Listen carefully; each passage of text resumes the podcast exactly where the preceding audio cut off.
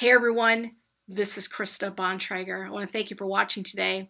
And in this video, I want to talk about what I think is the single most neglected question of biblical interpretation.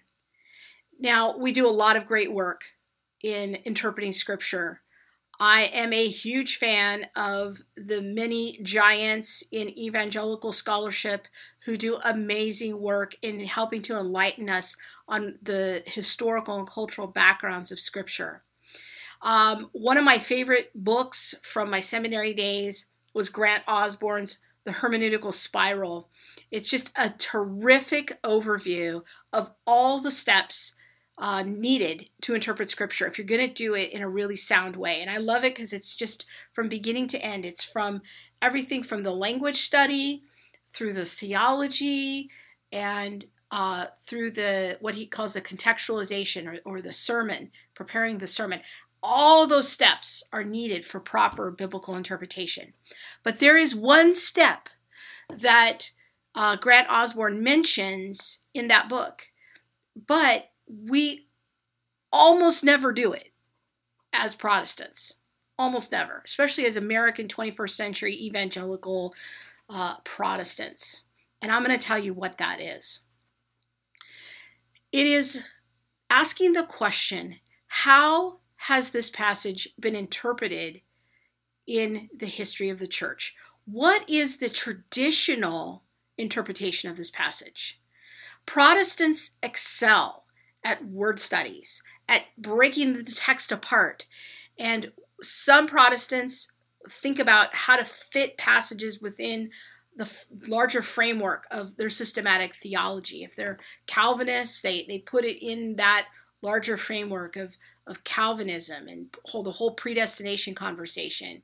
If people are more in the Arminian persuasion, they put it in their verses in that context. And then talking about how do we apply this? How do we communicate this to our audience? But the question of how has this passage been historically and traditionally interpreted in church history is almost never asked. Almost never. And this is really starting to bother me because when I'm on Facebook, when I'm on social media, when I'm on YouTube, and I see people sharing videos, so many errors come in because people think they can interpret scripture apart from history or tradition. They think that they can just go to a passage and interpret it and then blast people on Facebook with their interpretations. This is not a good idea. This is not how Christians have historically interpreted scripture. And this can lead to terrible terrible abuses and hurts in people's lives. I see this all the time with the issue of remarriage and divorce um, and separation. People just go to the words of Jesus. They they look in the the English translations and then they they make all kinds of statements about how all divorce is wrong except in the case of adultery. They often don't even look in the original language or try to understand the historical cultural background. But even if they do that, they almost never ask how have these passages been interpreted in history?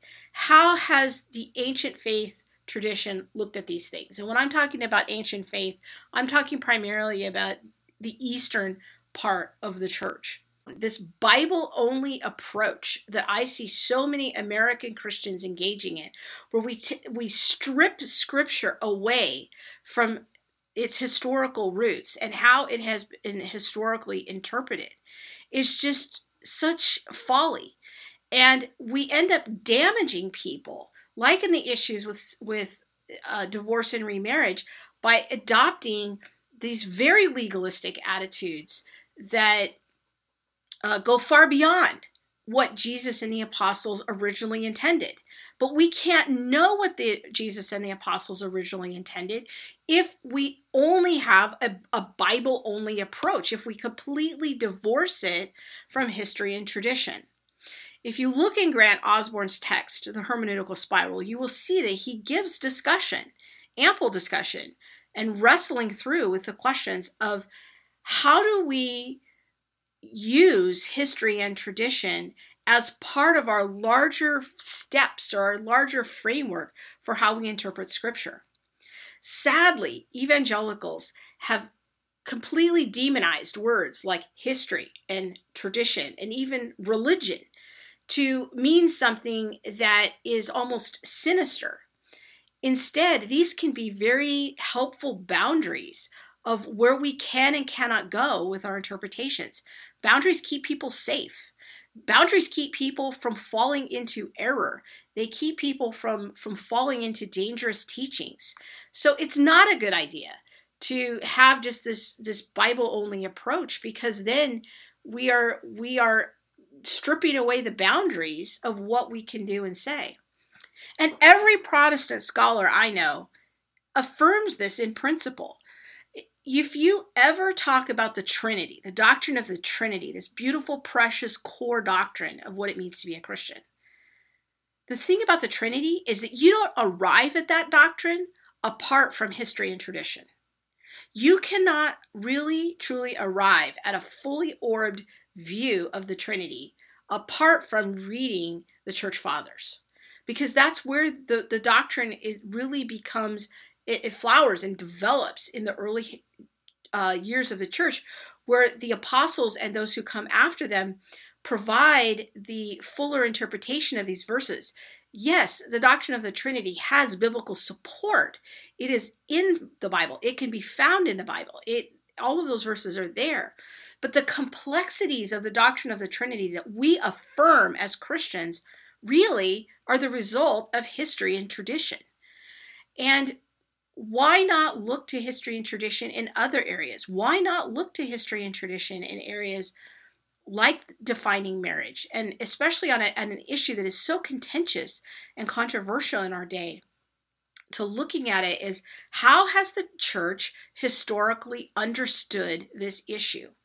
whenever you're interpreting scripture, don't walk away from it without at least asking the question how has this scripture passage historically been understood and interpreted in the church? How has it been even historically lived out in the church? And if you don't know, start digging. Start looking on some Orthodox websites. Try to get out of your American Protestant bubble if you will, whatever bubble of Protestantism you're into, whether you're a charismatic or a, a Nazarene or whether you're a, a Baptist or, or a Calvinist, get out of your little bubbles and go look elsewhere in a more ancient faith perspective and begin to interact with those sources and see what happens. Thanks for watching. Bye bye.